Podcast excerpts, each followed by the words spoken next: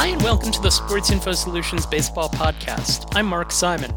Today, you'll hear an interview I did with Diamondbacks catcher center fielder Dalton Varsho about his impressive defensive versatility. Our VP of Baseball, Bobby Scales, joins us. He knows the Varsho family well. He also gives us a baseball history lesson about a Hawaiian born player with a giving spirit. And we'll be joined by my former colleague at ESPN Stats, Paul Hembekides. You see him regularly now on Get Up with Mike Greenberg. We'll talk about the most interesting things in baseball from the season's first two months. Let's get to it. This week's guest is Diamondbacks catcher and center fielder Dalton Varsho. Dalton's off to a really good start this year, among the top 10 position players in WAR. He's the son of a major leaguer named after a major leaguer. We always ask players this as our inaugural question. Uh, can you share your memory of the first really good defensive play that you made, regardless of what position you were playing at the time? Can't remember exactly a play, but I just remember kind of like the first time when I was really young, five years old, and I was actually throwing out the first pitch. So it's not really a defensive play, but like I remember five years old, it was my birthday in Reading. Uh, my dad was the manager there and uh, double A for the Phillies. So I remember throwing out the first pitch and uh, just a little squirt back then. I was going to say, did you go? Did you like? It, was it evident that your skills were good enough that you could go all the way out to the mound at age yep, five? Uh, yep, five years old. I went straight to the mound. I was like, I'm not. I'm not taking this short path. So yeah. So that foreshadows your future career because you need that kind of an arm to be a catcher and a center fielder, certainly. Um, what's the origin story that dates back to you as far as learning both positions goes? I mean, I always loved playing catcher ever since I was little could always con- control the game and kind of went at my own speed. And I think that's why I enjoyed it. I didn't really start playing outfield till really start playing. Um, 2019, I was in Jackson, Tennessee, and they wanted to see what I could do in the outfield. But um, in college, my manager there was Scott Doffek. Um, he put me in the outfield just to kind of give me a break off my legs when either we were up by a lot or down by a lot. So um, just doing a little bit there. And I didn't really realize how good I kind of would be until this year when I kind of started playing more center field to start the year off. What uh, what did your dad? What wisdom did your dad, Gary Varsho, uh, impart upon you as far as trying to play both spots? He didn't really kind of push me for both spots. I mean, I always enjoyed catching, and with him not being a catcher, I mean, I learned a lot from just watching other guys and um, just trying to be an athlete. I I don't really try to do or emulate anybody. I just try to be the best athlete I can and uh, just trust that it's going to be really good. What's a day in the life like for you when you're playing catcher? A little bit more information based, trying to understand who the lineup is and how to be able to work the pitcher through it and going over scouting reports and a lot of stuff like that. Uh, while outfield is kind of more of okay, this guy hits the ball here and just understanding. All right, looking in the outfield. All right, trying to understand who's out there because um, it's just different. Catching is a little bit more mental and strategic, and I still take a lot of what I know back there and I kind of take it out to outfield with me and trying to play along with the game of understanding how our pitchers normally have their sequencing and trusting that I kind of can get to baseballs in certain ways that I can just be able to read what pitch is going to come next. So being able to understand our starters, I think a little little bit helps me out in center field. Well, I was going to ask if the ability to when you're watching the game as a catcher, like you're watching the game from two completely different angles. Does one particularly help you with the other? Um, I would just say they both kind of mesh together a little bit because what I do as a catcher, you obviously look at the whole defense and you're like, all right, like you might be able to move somebody a little bit just to be able to call the what pitch you really want to and um, understanding the location of the pitcher hitting their spot you want to hit towards the defense instead of the mistake that the pitcher makes, yeah, then you can't really make up defense because of the mistake. But out in the outfield, you try to be able to understand who the hitter is at the plate and understanding how this pitcher's been working and being able to put both of them together. So I think playing outfield, going from catching to outfield probably has helped me a little bit, making some better reads while just understanding a little bit where outfielders are placed. I can also understand catching wise how I can try to be able to force me a pop up or a ground ball and mm-hmm. understanding defensive positioning. Are you aware of and do you appreciate your uniqueness as a as an athlete? I don't really think anything of it. I just I just know that I enjoy doing it and I trust trust my athleticism to be able to kind of go back and forth. And uh, all I can really do is just ask myself to just be a safe in both positions and trust my ability. I found a sliding catch that you made as a catcher this year against Luis Guillorme, and you had a really nice catch against Justin Turner to rob him of double. Uh, those are two of the plays on your highlight reel this year. Do you have a favorite defensive play? Not really.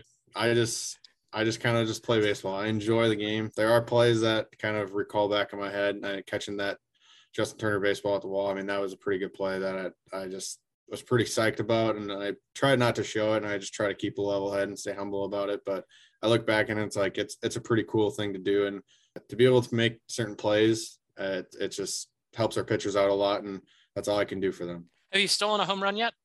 I don't think I have robbed a home run yet. I've been close. There's been balls that are like pretty borderline, but Okay. We have the StatCast numbers, and they show that you rate among the best uh, outfielders in baseball with regards to reaction time, first second and a half that the ball's off the bat, and then you're really high end in that next second and a half too. I'm curious uh, what work you've put in to allow you to get such good jumps on balls. I think it's just a lot of controlling what you can control and knowing that in BP that's kind of the most live reads you're going to get.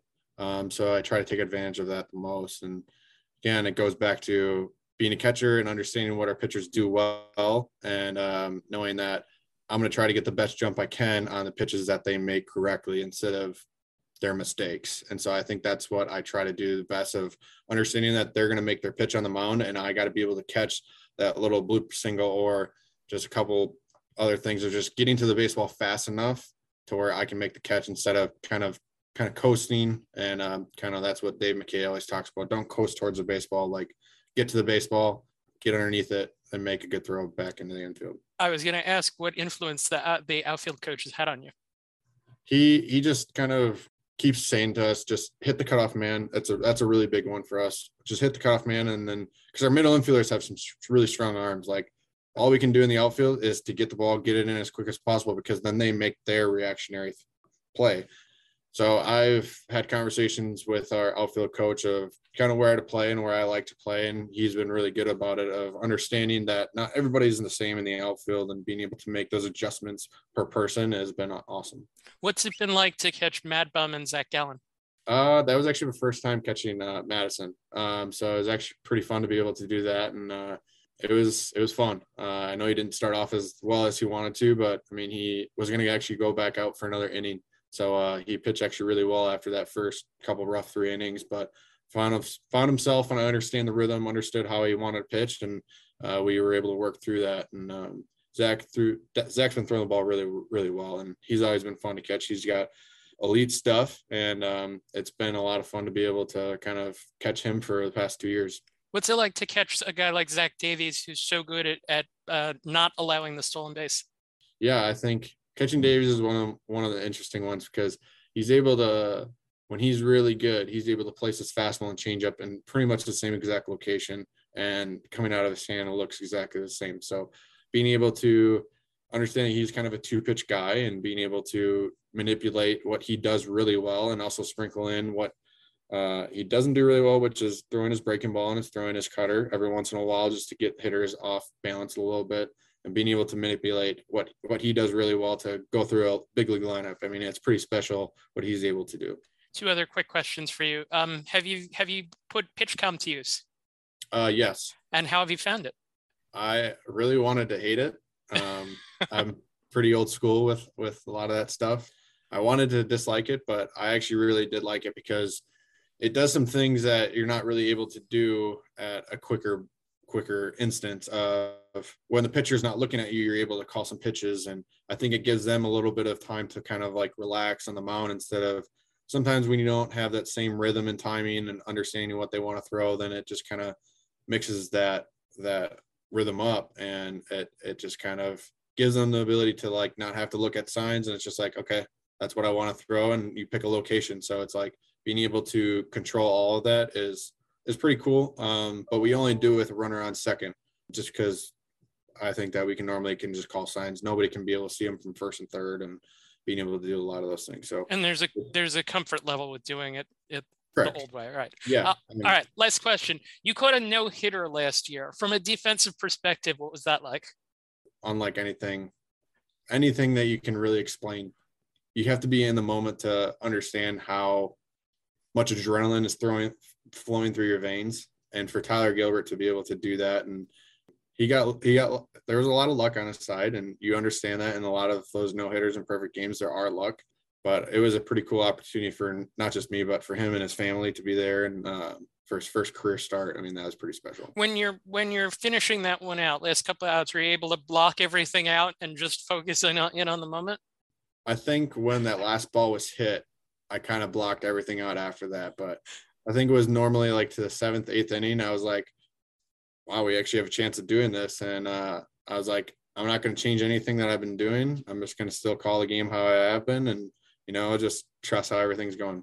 Nice. Uh, excellent. Uh, Dalton Varsho, uh, thank you for taking the time to join us. Best of luck the rest of the season. Thank you. Appreciate it. Here's what Diamondbacks manager Torey Lovullo said impressed him most about Varsho. Yeah, I think probably his athleticism, his ability to connect with um, connect with the game and get a feel for what's happening, whether he's catching a ball 150 times or making plays in center field. He has a he has a great way to to impact the baseball game.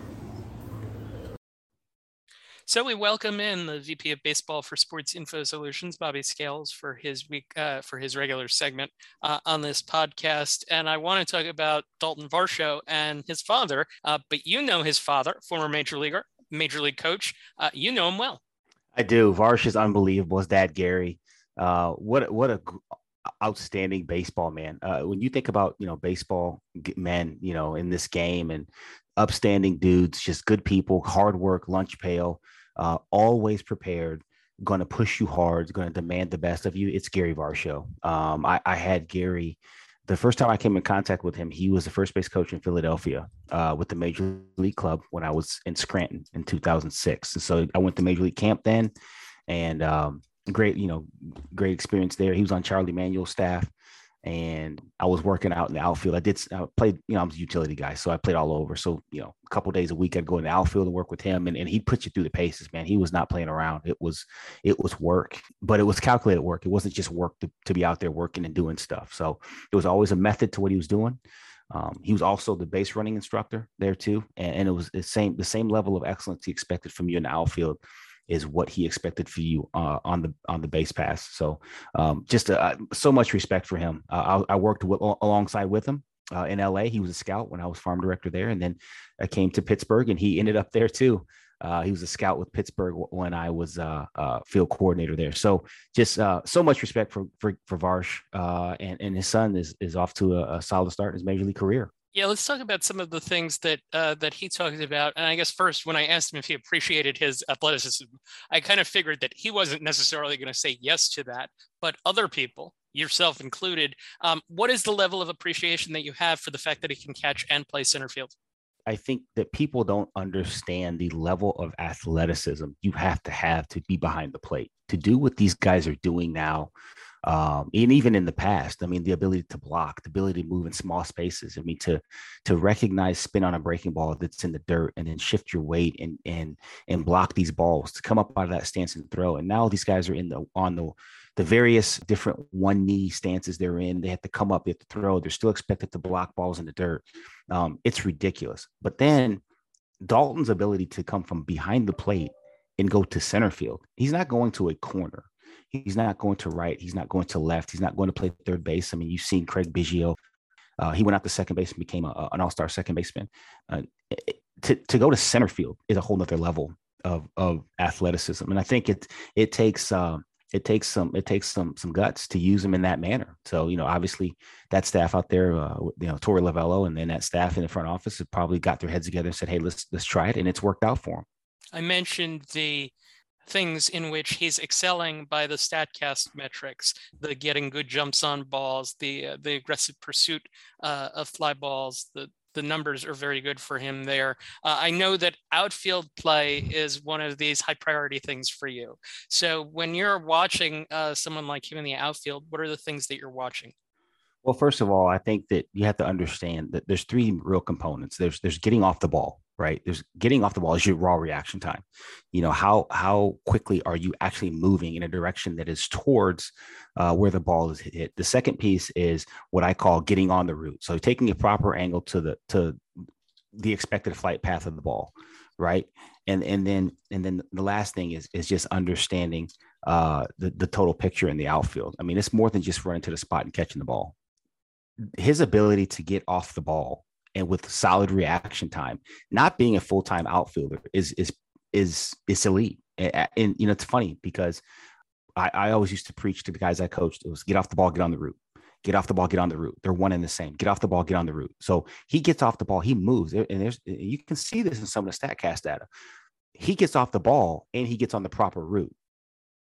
Some guys get off the ball. Some guys don't get off the ball; they get on the route. So the three the three real areas are you know getting the reaction time, route efficiency, and the speed. Right? You have some guys there were there were outfielders that that didn't really get off the ball that well. They don't take great efficient routes, and but they have such tremendous catch up speed that you know it makes up for it. But um, his ability to to to be you know good enough in all three areas is is is pretty good, especially like I said when he's doing a, a fair share of catching too. Now, as a player evaluator, the role that you've, you've previously been in, mm-hmm. he's 5'10, about 5 foot 10, 205 pounds. Mm-hmm. That's not your ideal center fielder body, right? Like maybe now it no, it's not. It, it, it's, but... it, it, it's not it's not Billy Hamilton running out there. Right. No, uh, but no, I mean, it, and it again, it speaks to his God given athleticism. You can't teach that. You can't teach. I mean, it's a that's a good sized dude. I mean, that's you know 5'10", 205. That's that's a healthy dude. You know, and I'm sure it's put together and. Uh, but it is it's not it's not six two it's not six two two oh five which is a little bit leaner type body type it's not you know it's not byron it's been on our program too the show's coming out June 2nd. We missed our opportunity to talk about uh, Asian American and Pacific Island Heritage Month, uh, and I wanted to do that uh, because that was the month of May. We'll talk about Pride Month uh, at a later point. And you've played in Japan. Uh, you've had teammates mm-hmm. who were uh, Japanese. it's not just mm-hmm. Japan that we're talking about here, it's the Pacific Islands as well. There's one guy you wanted to focus on in particular that I think is good. It's a good history lesson for us. who's Mike Lum? Uh, Mike Lum. First of all, Mike Lum is one of the best humans I know. I've I've heard of Mike Lum so many times throughout my career through friends who played had had him as a hitting coach, uh, uh, friends who were coaches under him, I finally, when I got to Pittsburgh in 2018, Mike was a senior advisor to player development. Mike had a really good and really long uh, big league career. Let's not forget that. Sometimes you get so far away from it that you forget these guys are really good players too. Mike was a really good player uh, for a number of years. The, the second piece is uh, he decided he wanted to go into teaching the, the the art, the craft of hitting, and Mike was a person that it, it, was just that it was a craft. He studied his craft, tireless worker. Um, and it wasn't just educating the players, it was educating the coaches and pushing them and driving them to be better coaches and demanding they up their game in their craft. One of the things that when I got to when I got to Pittsburgh in 18, like I said, Michael's he was an old he's an older gentleman. He's in his 70s now, but he was still I mean he's still uniformed up every day. He was still in the cage doing you know throwing BP, tossing flips. But more the biggest impact he had was the work he was doing with our young hitting coaches uh, at that time, making them challenging those guys every single day to be better hitting coaches. I mean, there's a lot of new stuff in hitting, right? And it, it wasn't one thing that we get confronted a lot with is school metrics and numbers versus old school eyeball tests. Well, one thing that he always felt like was if you're not blending both, if you're not uh, teaching what's happening right now today in today's game to today's players, you're not going to be effective. So, I mean, it, it was uh, he shared his whole library of hitting stuff with me on a thumb drive. Like he said, "Come get it." And he, this is all of his knowledge that he'd written down, the papers he had written, uh, you know, notes he had written, video he had taken just the giving spirit that Mike has, uh, the giving spirit, the the teaching spirit that he has. Uh, we talked about caretaker of the game. He's a caretaker of the game. And I just had so much respect for him. I used to talk to him every time I was going to the Bradenton. He stayed in Bradenton all year to help the young players and the young coaches. Uh, but he he was so giving, so knowledgeable. Just a joy to be around. Uh, and and you know he's still out and he's out and he's retired now. He's out in San Francisco living and just hanging out. But I'm sure he's probably walking past a little league field somewhere, uh, telling a kid to stay balanced or something. But uh, that's that's who he is. 15 year major leaguer Mike Lum, the first American uh, player of Japanese heritage to play in the major leagues, the fourth player from Hawaii to play in the major leagues, setting the path for those that followed. Got those details from his SABR Bio, uh, part of the SABR Bio project uh, listings that you can find online. Uh, Bobby Scales, thank you for taking the time to join us. Uh, we'll see you in two weeks. Mark, always a pleasure. I want to tell you about our basketball podcast, Playing in Space with Henry Ward. Each week, Henry talks about the NBA from different perspectives. Recently, he spoke with Vic Law, who played briefly in the NBA and now plays in Australia. Henry's also done stuff on trends, team building, and playing approaches. That's Playing in Space, wherever you get your podcasts. And don't forget about our football podcast, Off the Charts, with Matt Manocherian, which blends the scouting and the stats to share deep insights about the game of football. We're joined by Paul Hembekides. You know him as Hembo Get Up on ESPN. He's the show's content producer. Hey, Paul, how are you? I am doing outstanding, my friend. How is everything? I'm great. Uh, I'm looking forward to having this quick chat with you here about the first two months of the season. Questions are hmm. pretty simple. Through two months, first question Who's the most interesting hitter in the majors? The most interesting hitter in the majors, for my money at least, is Trevor Story. And that might be a curious answer because he's someone we obviously know an awful lot about. He's been in the league for years. He reached free agency in the offseason. We have all sorts of data on Trevor Story. But his season so far has been sort of Jekyll and Hyde, as we all know. In the month of April, his OPS was 596. And in the month of May, it was 842. So I'm not sure that we even know the answer to the question yet. Was he a product of Coors Field? And which player is he? Because there was a lot of concern coming out of Boston early in the month of May that this $140 signing was a total bust, which I frankly agreed with at least at the time. He's also a player who your metrics had as uh, graded very highly uh, for many of his years playing shortstop. And he's not even doing that for the Red Sox. There's a much lesser shortstop in Xander Bogaerts uh, over there, of course, defensively. So it makes me very curious, given the context of everything, what does his future look like there? What does the future of Xander Bogaerts look like there? And the sort of overlapping uh, narrative thereof fascinates me moving forward this season and, of course, into the future. So maybe Fenway isn't the best place to answer the question. What kind of hitter is Trevor Story, right? Because it's mm. it's it's a favorable hitter's park uh, certainly because he can bang bang balls off the monster. Uh, it did take him a little a little bit to get going. I think that's a, a, pretty fair choice because he very much has been Jekyll and Hyde, and it's kind of funny that as he's gone, the Red Sox have gone too, right? Like mm. uh, like Boston, the the Red Sox were floundering. And all of a sudden, he hits three home runs in a game, and it's suddenly like, okay, you can kind of see the light at the end of the tunnel here for this team. I agree with that entirely because you know JD Martinez is going to hit and has. The same goes for Bogaerts and Rafael Devers. But look, when you invest $140 million into a player, you expect them to be an impact bat in the middle of your lineup. In, in his case, you just do. And for the longest time, he just wasn't doing that at all. You're right. Fenway Park is not the perfect barometer here, but obviously we all know, you know, we've all seen the, you know, the Coors field splits, and that's kind of a common thing for a lot of great players like Matt Holliday and Nolan Arenado and Carlos Gonzalez, and the list goes on and on and on. But in his case, I remain fairly skeptical because I'm not sure there's any quality, any any any area in terms of that slash line, the average, the on base, or the slug that I view as being obviously above average. So we're gonna have to wait and see. So I'm gonna take Taylor Ward as the most hmm. interesting mm. hitter of the first two months of the season. And I'll, I'll profess quasi ignorance in that I don't watch the Angels every day, but the numbers for him have been off the charts. And I was like, okay, it was, is this are, are we looking at something for April, May that's like 90% April, 10% May? And it's not. It's more like it's like 60 40. He did tail off a little bit in May, but not to the point where, you, where he's kind of like back to what he was before this season. Now, he was a first round pick.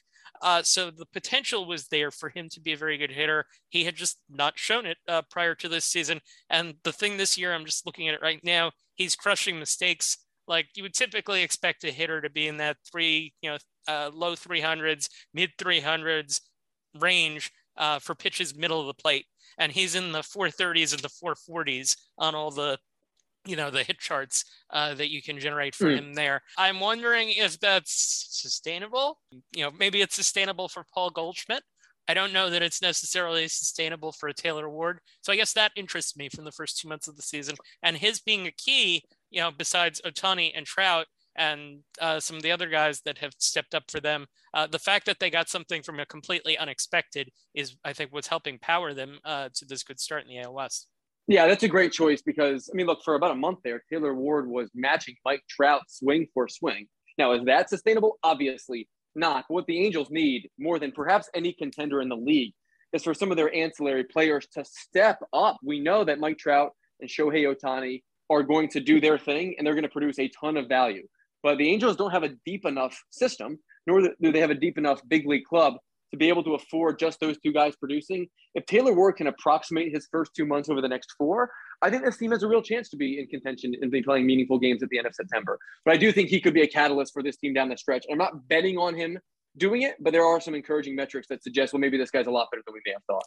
At the time that we're taping, an 11:45 OPS this season. All right, let's move to the to the pitching side. Uh, who's your most interesting pitcher through the first two months of the season? Nestor Cortes, who I mean, might be one of the five best pitchers on the planet right now, which is crazy considering sort of his anonymous his anonymous upbringing, if you will, into the big leagues. But right now, the ERA is one seven. The league is OPSing, if I can use that as a verb, five thirteen against him. But the reason I'm so fascinated by Nestor Cortes is because he does not have the kind of profile when it comes to stuff that most of the best pitchers across baseball do, as we well know. But there's a couple aspects of his approach, if you will, that I sort of find interesting. And I'm always fascinated by people who have a lot of success when they do things non traditionally. First of all, despite not having that kind of wipeout stuff, he is attacking the strike zone. His first pitch strike rate is 70% this year. It's one of the highest rates in the league he is relying largely on sort of a fastball cutter mix instead of a, a fastball breaking speed mix, if you will, which is also something of a rarity today because you see so many hammers across the sport. And he's also benefiting from a really good Yankees defense. Uh, right now, the league has owns a BABIP of 234 against Nestor Cortes. Is that sustainable? No, probably not. I mean, you're the, you're the DRS guy, so uh, you know better than anybody. But I do think there is something to be said about uh, one's ability to keep the baseball off the barrel and I'm sort of fascinated by the notion of pitchers using a fastball cutter hybrid into the future, like sort of mm, like uh, blending, if you will, those two pitches, because you might not get the strikeout numbers that you would otherwise get. But if there's a good defense behind you and you can keep the baseball off the barrel, you can get me 21 outs every fifth day, and you'll take 100 of those guys. And he's been fantastic. And we're going to go essentially somewhat twins on uh, who we're picking here because hmm. uh, my choice for most interesting pitcher through the first two months of the season. Uh, Martin Perez, 1.42 mm. ERA through 10 starts this season. Perhaps the most amazing thing about him entering the day that we're taping this 63 innings pitched, no home runs allowed. Remarkable. Wow. Really hmm. amazing mm. that he's been able to do that so far. And again, going to Baseball Savant and checking out the heat maps for his pitch locations, like they're completely different uh, from last year. Much more stuff away, uh, change up uh, the cutter is more in, is in the middle of the plate, but anything other than that, much more away, away, away, keeps ball, keeps balls away from right-handed hitters. Uh, they have not been able to square him up. The line drive percentage against him is very low.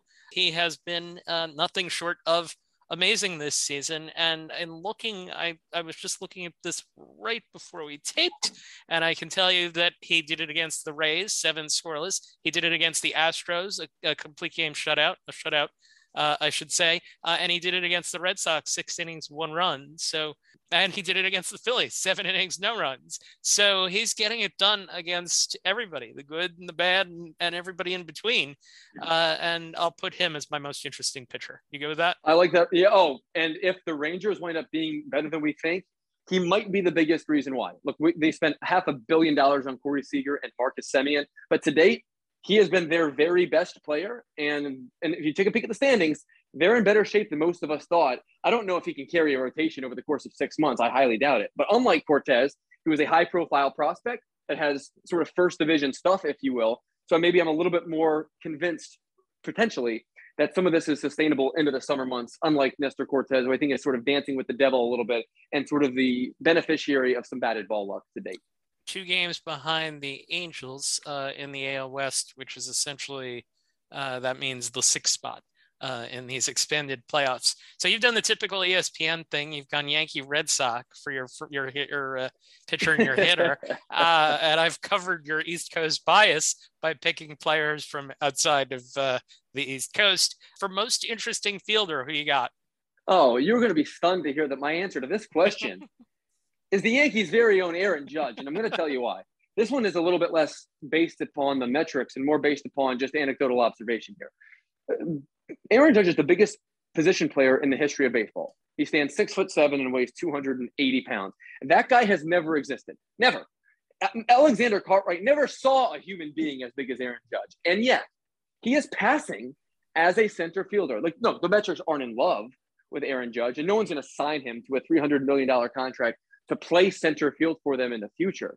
But the fact that he's on pace to hit 61 home runs as things stand today, while being able to fake it at minimum in center field, speaks to a remarkable bit of athleticism that if I were his representation, I would be selling to my future employers because look, I guess it's no different than the Kris Bryant conversation, although obviously Judge's bat is much better. But look, if Aaron Judge can pair premium power with the ability to play a high quality defense, potentially in center field in a pinch, that is the rarest of rare players. Baseball is a, as it was originally conceived, Mark, as you well know, was built for players that look like you and me. It wasn't uh, conceived for players that look like defensive linemen. Aaron Judge is an anomaly, and watching him home rob a home run from Shohei Ohtani this week was sort of um, all the reinforcement I needed. This guy is a one of one. He is a singular talent. Now, you obviously track these things much more closely than I do. Is it realistic to expect Aaron Judge to be able to play a passable center field over a long, durable period of time, or is that something of a pipe dream? That's a good question. And we have written about uh, things like that, whether moving, uh, I think the average corner outfielder moving to center field, that the conversion rate was somewhere in the neighborhood of eight runs saved. And if Aaron Judge uh, can match that, he's probably all right there based on his track record from 18, 19, and 21. I don't know if he can match that. He's played 300 innings there thus far. He really, by our metrics, I mean that that's kind of small to judge. There's nothing particularly impressive, and there's nothing necessarily scary about what he's done so far. That'd be interesting, uh, and that'd be an interesting way to sell him because I guess uh, you could certainly uh, pitch for more money uh, if you are uh, looking for a center fielder rather than a right fielder. What about the most interesting team? Most interesting team, Mark. And look, I'm going to venture way far off the East Coast here. I'm kidding. The Philadelphia Phillies are the most interesting team. As you know, they are my favorite team. Uh, I am not the least bit surprised that the Phillies are struggling this year because, as I put on the radio today, the Phillies are the worst designed, meant to be good baseball team that I can possibly remember. In 2011, the Philadelphia Eagles, my favorite football team, signed every uh, high profile free agent that offseason in, the, in the uncapped year. They called it the dream team, and the results were awful. Well, the Phillies are suffering the same fate. Right now, the Phillies are minus 31 by your metric defensive run saved, which is considerably worse than any other team in the sport. They rank 27th in defensive efficiency. They rank 27th in batting average on balls in play allowed.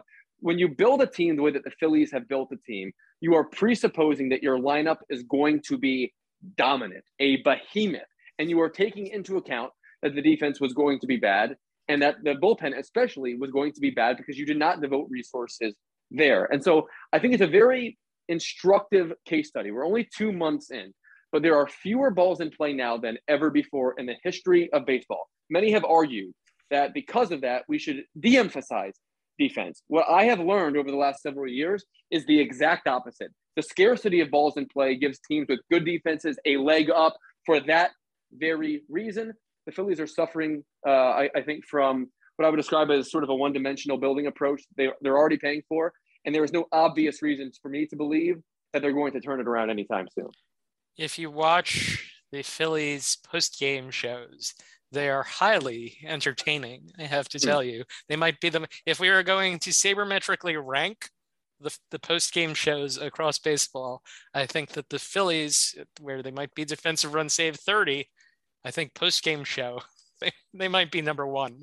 I mean, trying... they're the they're the freaking Cleveland Spiders, my friend. My goodness. who's who's the most interesting team in baseball through two months? I will say boy, this is hard.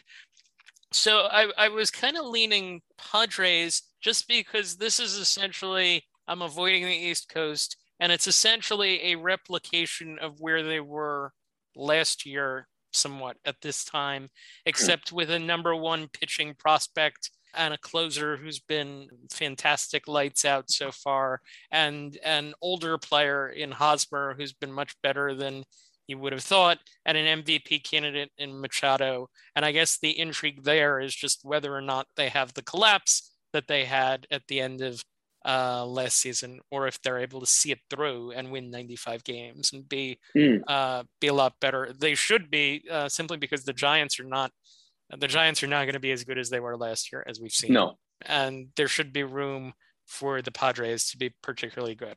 All right, last topic. I said you have a freebie here. One other uh, thing that you wanted to bring up. What do you got?